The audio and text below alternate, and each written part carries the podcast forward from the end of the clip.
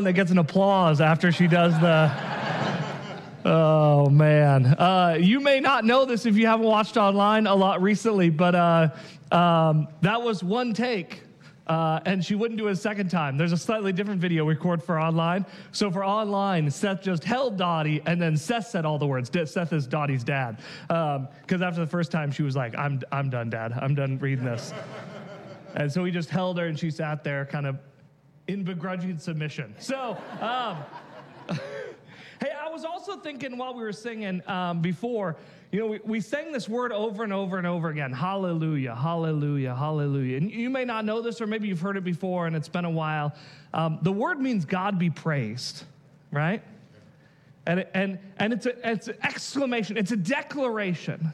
And we believe that when we worship, we're joining with creation, we're joining with angels that for all times have been singing and will for all times be singing, that one day we'll all get to gather, right? The song even says that one day we're, we're all going to be there, every knee will bow, and, and we'll sing this God be praised, God be praised. Um, I was thinking, you know, uh, a lot of people have observed and noticed that for the Jewish people, that anytime they went to war or anytime they entered into conflict or into uncertainty or to difficulty, you know who went out first? It was the worship leaders, it was the singers. They led out in singing, in celebration. There, there's a reason why uh, th- this may not seem real important to you, but I want you to know our heart behind it. There's a reason why we sing at the beginning of service and then we close with singing because we want to prepare our hearts. We want to come in here. We want to remind ourselves that God still sits on the throne. No matter what your week looked like this week, God still sits on the throne. That, that no matter um, what you've been wrestling with or struggling with or whatever beliefs you carry into this room, into this place, that God still sits on the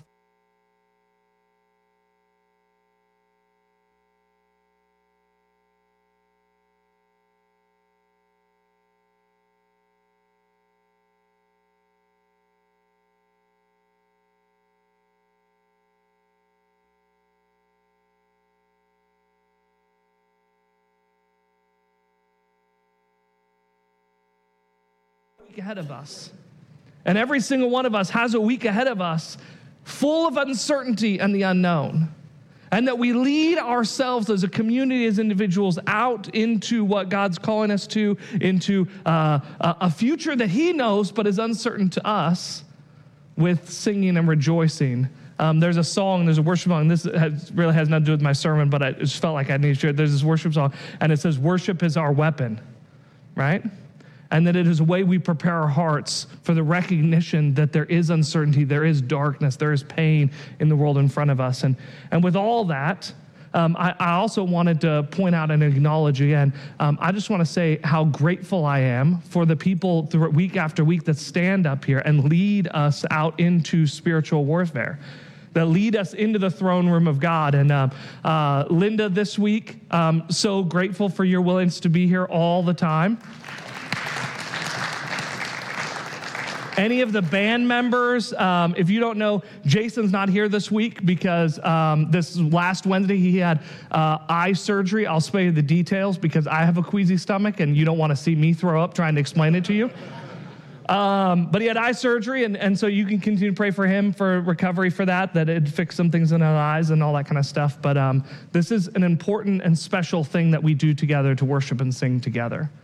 Um, with that, let's let's read uh, Hebrews one.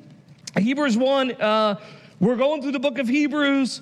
We're in verse 10 today. We're going to look at a couple verses, and I'm going to read them all to you. And, and then we're going to talk about the argument and all that kind of good stuff and what it means for us. So, so it says this Verse 10 And you, Lord, in the beginning laid the foundations of the earth. Now he's talking about Jesus, okay?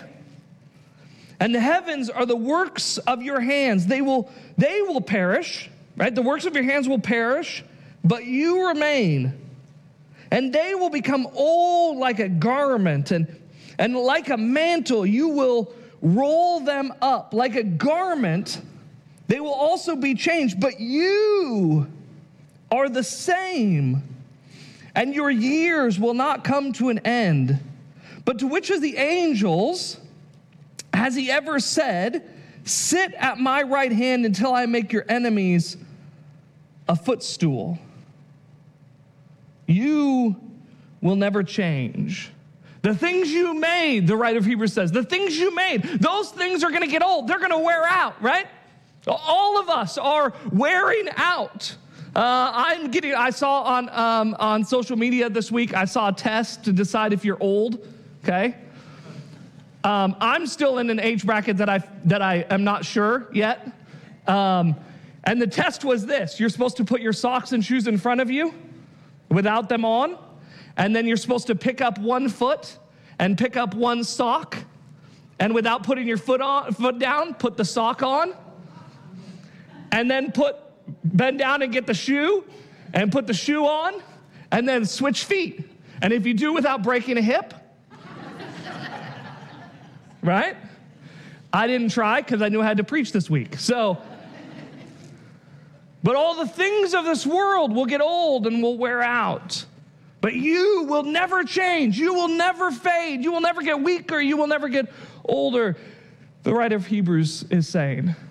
The writer of Hebrews is making this argument. If you haven't been here the last couple weeks, the writer of Hebrews is making this argument that Jesus is superior. This is what the book of, of, of Hebrews is about. Jesus is better than everything, right? Um, quantitatively and qualitatively. That Jesus is better than everything. And he begins, right? It's going to progressively get bigger. He's going to eventually end with talking about Jesus is bigger than the sacrificial system. His sacrifice is better than the sacrifice of, of lambs and goats. That Jesus is better high priest. That he's better than the, the priests who offer the sacrifice. He's better than the law. He's better than the, the, the, the promised land. He's better than um, the, the, even the messengers. He is a greater messenger that everything else in this world will fade, but he will not. He will never change. The question I thought of as we were working through um, Hebrews, Hebrews 1, right? This big proclamation Jesus is better, his message is better. Listen to Jesus, fix your eyes. We talked about this, right? Um, Hebrews tells us, fix your eyes on Jesus, the author and perfecter of our faith. Don't get distracted by these other things of the world. Sometimes even these things that are really good. Do you know, do you know the, the story of the golden snake? Oh, sorry, the bronze snake. There's a snake, there's a plague going on in the camp, and God tells them to set up a snake on a pole in the middle of the, of the place. And anybody that looks at it would be healed. Right? And then you know what? They, so that's good, right? Is that, that we can all agree, right? Eh, that's a good thing. But you know what they end up doing? They end up worshiping the snake. Yeah, probably not a good idea, Joe Hoover says. and Joe Hoover is a smart man, probably not a good idea. And even good things from God, this is one of the things we talked about in one of the first weeks that even good things from God, if they become God things, become idolatrous. And they become wicked and bad and not good. And the writer of Hebrews says that Jesus' message is better than that, even of the messengers who come from heaven. So it made me think this question How, how, how do we make sure our eyes are fixed on Jesus? Because if even angels could come and distract us, if, if angels from heaven could come, right? Do, do you know this? You know, do you know that Satan is an angel? Right? Do you know that, at least according to the book of Job, that Satan spends uh, some amount of time in the courtroom of God? Do you know that? That's where the book of Job begins, is that Satan is in the throne room of God, having a conversation with God. Satan comes, and, and scripture tells us he masquerades himself as an angel of light. So if, if, if someone like Satan, if an angel like Satan could come, masquerade as light and distract our hearts from the things God calls us to, how do we make sure that we're listening to Jesus? And our eyes are fixed on Jesus. Um, the writer of Galatians, well, Paul, he wrote the book of Galatians, right? He says this in Galatians 1. But even if we, or look at this, an angel from heaven, should preach to you a gospel contrary to what we have preached to you, he is to be accursed or to be damned. Like Paul recognizes, he's telling the church of Galatia, there could be this moment where even someone come masquerading as a messenger from God, as an angel of light. So how do we keep our eyes fixed on Jesus? Like, let's be honest. Let's not let's not um, ignore the elephants in the room. Okay. How do you know that I'm not masquerading? Get a little uncomfortable for a moment in the room. How do you know that the message that I'm declaring to you? Right? Paul says that if they declare anything, even an angel, because Paul's actually critiquing not that angels have come declaring a different message, but there have been different preachers who've come declaring different messages. And how easily their hearts have been distracted by smooth talking people who've declared to them a totally different message of the gospel, or even maybe not just a total, the most dangerous um, is just the small distortion of the gospel. The writer of Hebrews says Jesus is better. The enemies of the gospel in Galatians say, yeah, Jesus is amazing and this. So how do we how do we make sure that our eyes are fixed on Jesus? If we live in a world where demons and dark spirits can masquerade as light, and people can stand on platforms and declare allegiance to Jesus and preach a message contrary to the message of the gospel. It doesn't take long on the internet, right? It doesn't take long on the internet to find people who have used this book to say whatever they wanted to say. This is a really big book. Did you know that? It says, it says a lot of things in this. And as a, a, professor I was listening to this week reminded me of an old anecdote about you can make the Bible say anything you want it to say right? Do you know this? You, you can make the Bible affirm anything you want to affirm. Here, let me, uh, let me just show you, okay? Um, it says that Judas went out and hung himself. Therefore, go and do likewise. And what you are to do, go and do quickly. Right? All I did was quote you a scripture. So, how is it? How is it in a world of so many voices, we make sure that our eyes are fixed on Jesus, that we're not distracted by um, uh, social moral claims, that we're not distracted by extra, like in Jesus, in, in, in Paul's day, it was, it was uh, the Judaizers. How do we not get distracted by people adding on to the gospel? How do we not get distracted by people who are drawing away from the gospel and who Jesus is? The writer of Hebrews, right? He just a little bit later, he gives us this little warning here. Hebrews 2 For this reason, we must pay clo- much closer attention to what we have heard so that we do not drift away from it. This is language that Paul uses elsewhere in another spot where he's talking about being tossed by every doctrine you hear instead of having your eyes fixed on Jesus. So, how is it that we make sure their eyes are fixed on Jesus. There's a group of people, um, the, their story is actually very small. It's, it's very tiny. It, it comes in Acts 17, and um, it's a very small passage. We don't know a lot about these people other than this very small passage. But um, what they do and how they respond to the gospel and how they respond to Paul is um, so unique in a lot of ways that people have actually even named their churches after this group of people, right? And there have been movements that have been named after this group of people. So look, Acts 17, it says this. Let me read it to you. The brethren, they were sending him from Thessalonica. Things didn't go well there. Um, a lot of Paul's life, if you ever believed a health and wealth gospel, it's because um, you just haven't read the book of Acts. Um, because uh, if that's the case, then Paul um, was a, a, not very good follower of Jesus because most of his life is just literally, literally, most of his life is just a shipwreck, right? Um, the brethren immediately sent Paul and Silas away by night to Berea. And when they arrived, they went into the synagogue of the Jews. Now, these were more noble minded right? They, they were higher minded, they were thoughtful. They, um, we'll talk a little bit about it in a minute, but they used their brains, right? More than those in Thessalonica. For they received the word with great eagerness, examining the scripture daily to see whether these things were so. Therefore, many of them believed, along with a number of prominent Greek women and men. Uh, it, it's, it's, that, that's basically what we know about the Bereans. And maybe you've heard of a Berean or you've heard of a church that carries the name Berean.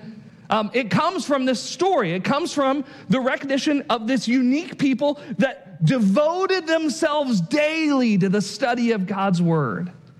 And I saw this example and I, I thought, maybe if we just look at these three or four little verses, that there might be just some things that we could do that would um, that we could be thoughtful about that might help make sure that we are taking seriously this incredibly important and incredibly dangerous task of keeping our eyes fixed on Jesus. Because, see, here, here's the thing um, there are so many things drawing away your attention.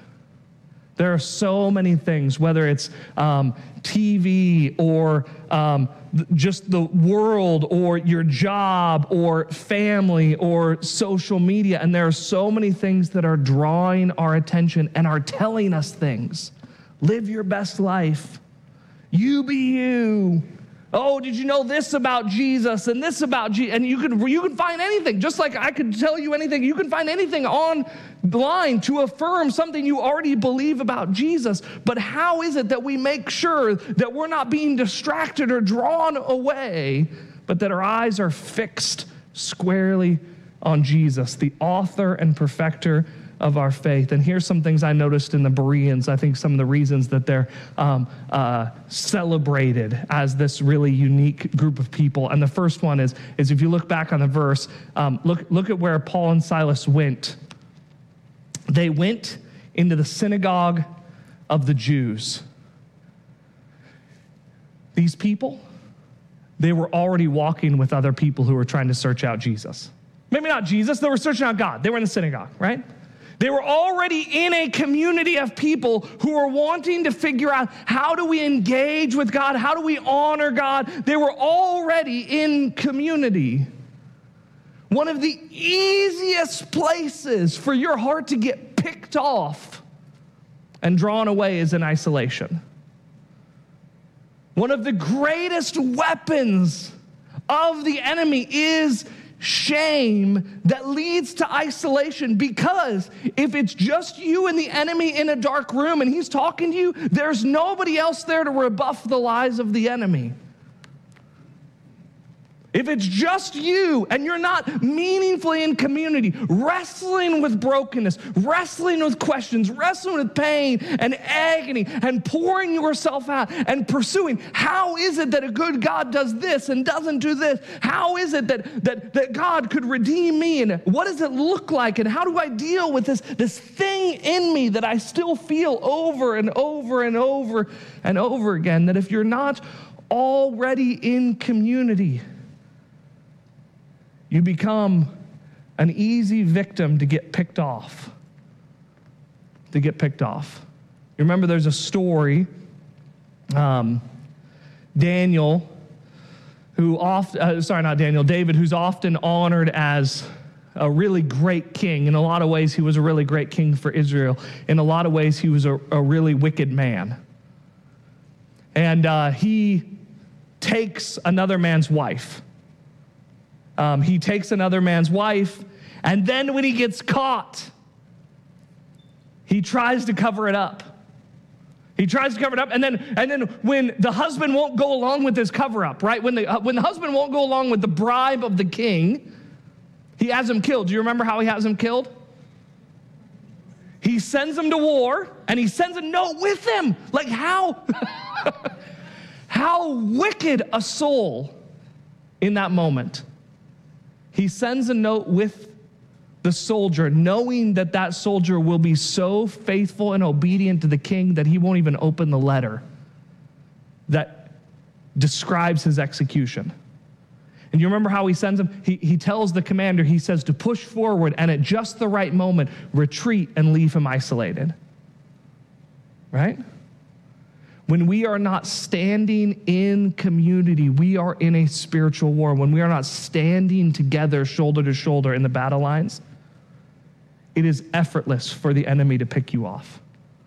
It's why it's so important for you to be in groups. It's why it's so important for you to go through rooted. It's why it's so important for you to be meaningfully connected in a place that you're serving because when we walk and live life with one another, we can do what Scripture tells us to. You know, one of the commands it gives us over and over and over again is uh, what people call the one another commands. Did you know you can't one another if you're not with one another? Right? You can't spur one another on. You can't encourage one another. You can't bear your burdens with one another. Right? You can't do all those things if you're not with one another. We live in such an isolated and lonely culture that some of us don't even realize how lonely we are because we think that it's normal. I listened to one sociologist one time and he talked about how even the way we build our homes uh, facilitates isolation and loneliness. Right? If you live in a home, this is probably what your home looks like. Your home probably has a garage on the front of your house, and you have a front door that only the, the, the delivery guy uses right? And when you drive up to your neighborhood from about 500 yards away, you start pushing your little remote entry button, right? And by the time you pull up in your driveway, the garage door is already open. You drive into your garage, you push the button before you even get out of your car. You get out of your car, you walk in right into your living room, and you never once even have an opportunity to make eye contact with another neighbor that you live within feet of that we so have valued our autonomy and our privacy that many of us live in a kind of isolation and loneliness that the first century authors could have never fathomed. If we are going to be people who protect ourselves from being knocked off by the enemy, from believing the lies of Satan, we have to be people who walk honestly and wrestle together in community. Here's, this, here's the second thing. They were in community. Here's the other thing I saw. Um, they were more noble minded than those in Thessalonica. Here's what my note says um, they used their brains. Okay? Um, th- this is maybe just a commentary that I just want to give you. Um, we're going to look at it more in a second when it talks about scripture. Just because something agrees with what you already believe doesn't mean it's true. So much of what we consume is things that affirm what we already believe. And it becomes an echo chamber. And these were people who, um, one translation translated this way because they're trying to kind of get the sense of what the word means in context. They said they were more open minded, right? And it doesn't mean open minded as in like anything that came out just drained out and they're like, right? But they were critical thinkers, right? They use the reasoning part of their brain. Our faith is intended to be a thinking kind of faith.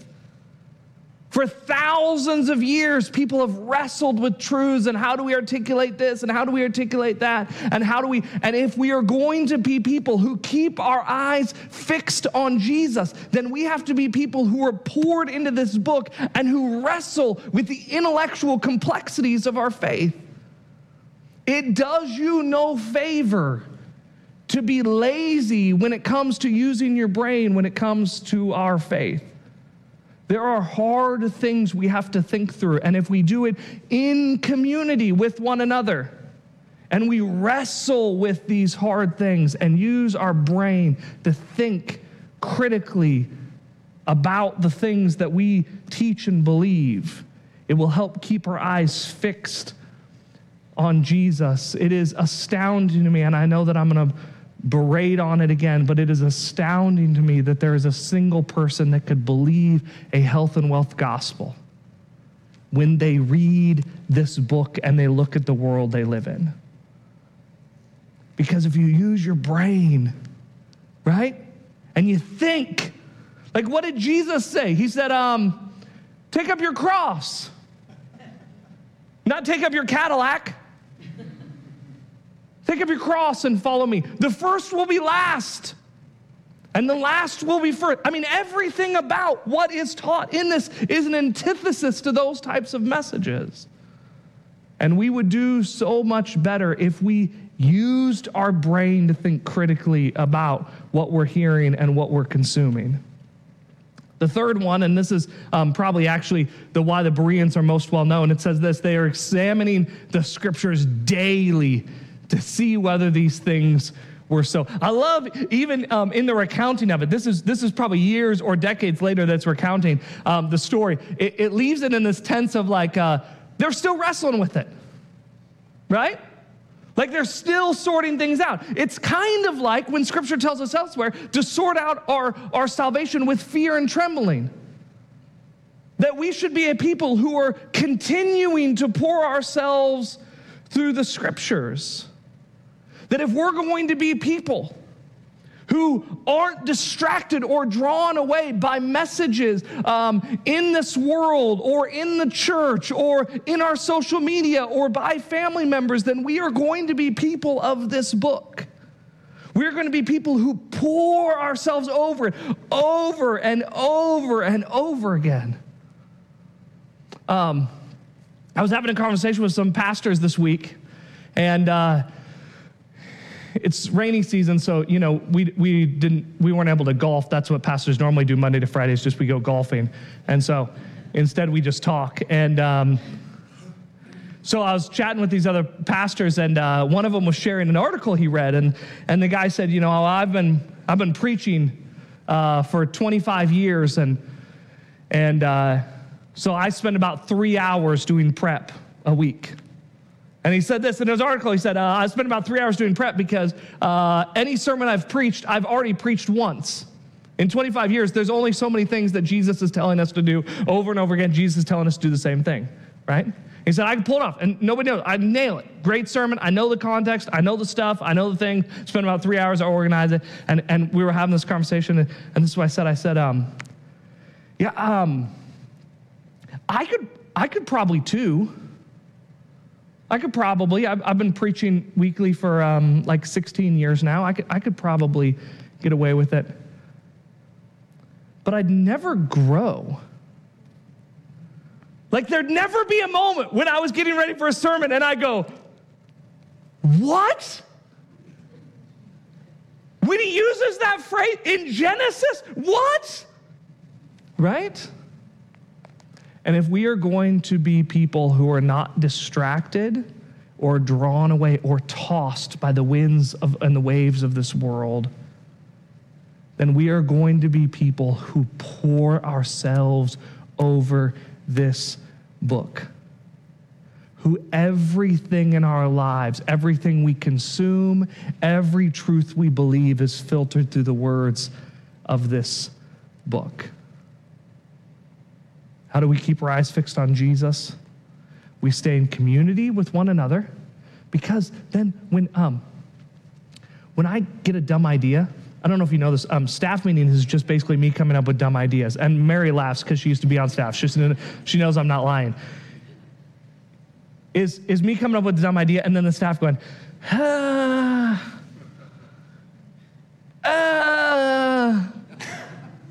right? Because we're in community together. And sometimes you're going to come up with dumb ideas about Jesus or about your faith or about the world. And if you're walking with other people and they're going to go, ah, oh, right? So we're in community. We use our brain. We pour ourselves over this book. And then here's the last thing. Here's the last thing I think is important about how we know we're keeping our eyes fixed on Jesus. Therefore, many of them believed. If the good news does not produce good fruit, it's not the good news. If the good news does not produce good fruit in you, it's not the good news. If the good news doesn't produce good fruit in our community, then it's not the good news. I, I, this is a little soapbox, I'm gonna be honest, okay? It drives me bonkers It drives me bonkers when, when people are like, well, you know, we're just, um, we're, we're really growing in our faith together. And I go, well, um, like, how, how has that impacted anybody around you? Well, you know, I mean, it's just to see right now, it's just us, right? We're growing. I'm like, here's the thing the good news in you should produce good fruit in you that is good for those around you. That if what Jesus is doing in you is not bringing goodness to family members and friends and communities and neighbors and churches, then I'm not sure it's either the good news or you're letting the good news do what it's supposed to do in you. That the good news produces good fruit. And so ask this question anytime you're listening to someone or you're looking at a church or you're looking at a preacher or a commentary. Is that producing good fruit. Paul and Silas came to Berea and they preached the gospel and they and they were uh, in community together and they challenged one another. I'm sure there were arguments right? Because some people started to believe at different parts from other people and they were arguing. They're like ah you know the messiah he couldn't have been homeless. And one guy's like you know read isaiah suffering servant. Like it sure seems like and i'm sure they had these wrestlings and they used their brains and they poured through this book day and day and day and day. And then you know what happened because of the good news, good things began to change in people's lives.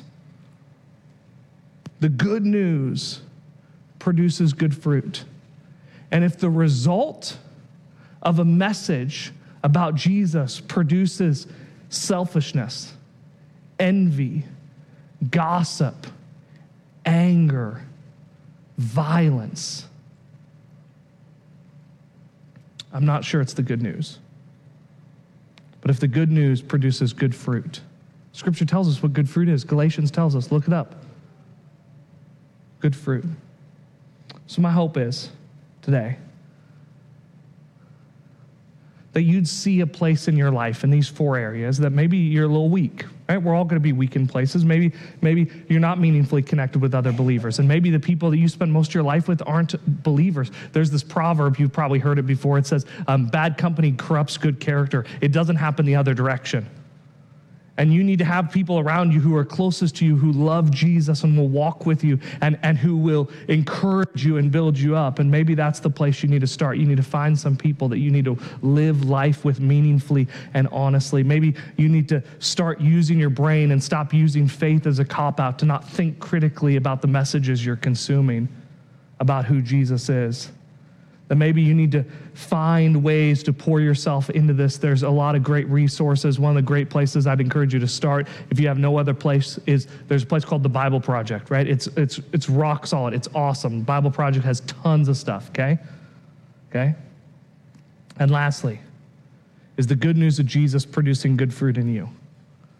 Maybe there's some places in your heart that you haven't been letting Jesus work on you, and it's been producing a kind of fruit that you see that is unhealthy, toxic, rotten, and not in line with Jesus. And you need to let those things go so that God, the good news of God, can start to redeem that part of your life. So that as we pursue these four things, we might keep our eyes fixed solely on Jesus, the author and our perfecter of our faith who, as we sang at the beginning, hallelujah, God be praised. He is worthy. His throne remains forever. He is good and gracious and worthy of all of our praise. And I hope that with every piece of effort we have, with every part of our lives, we might worship and adore the King who is worthy.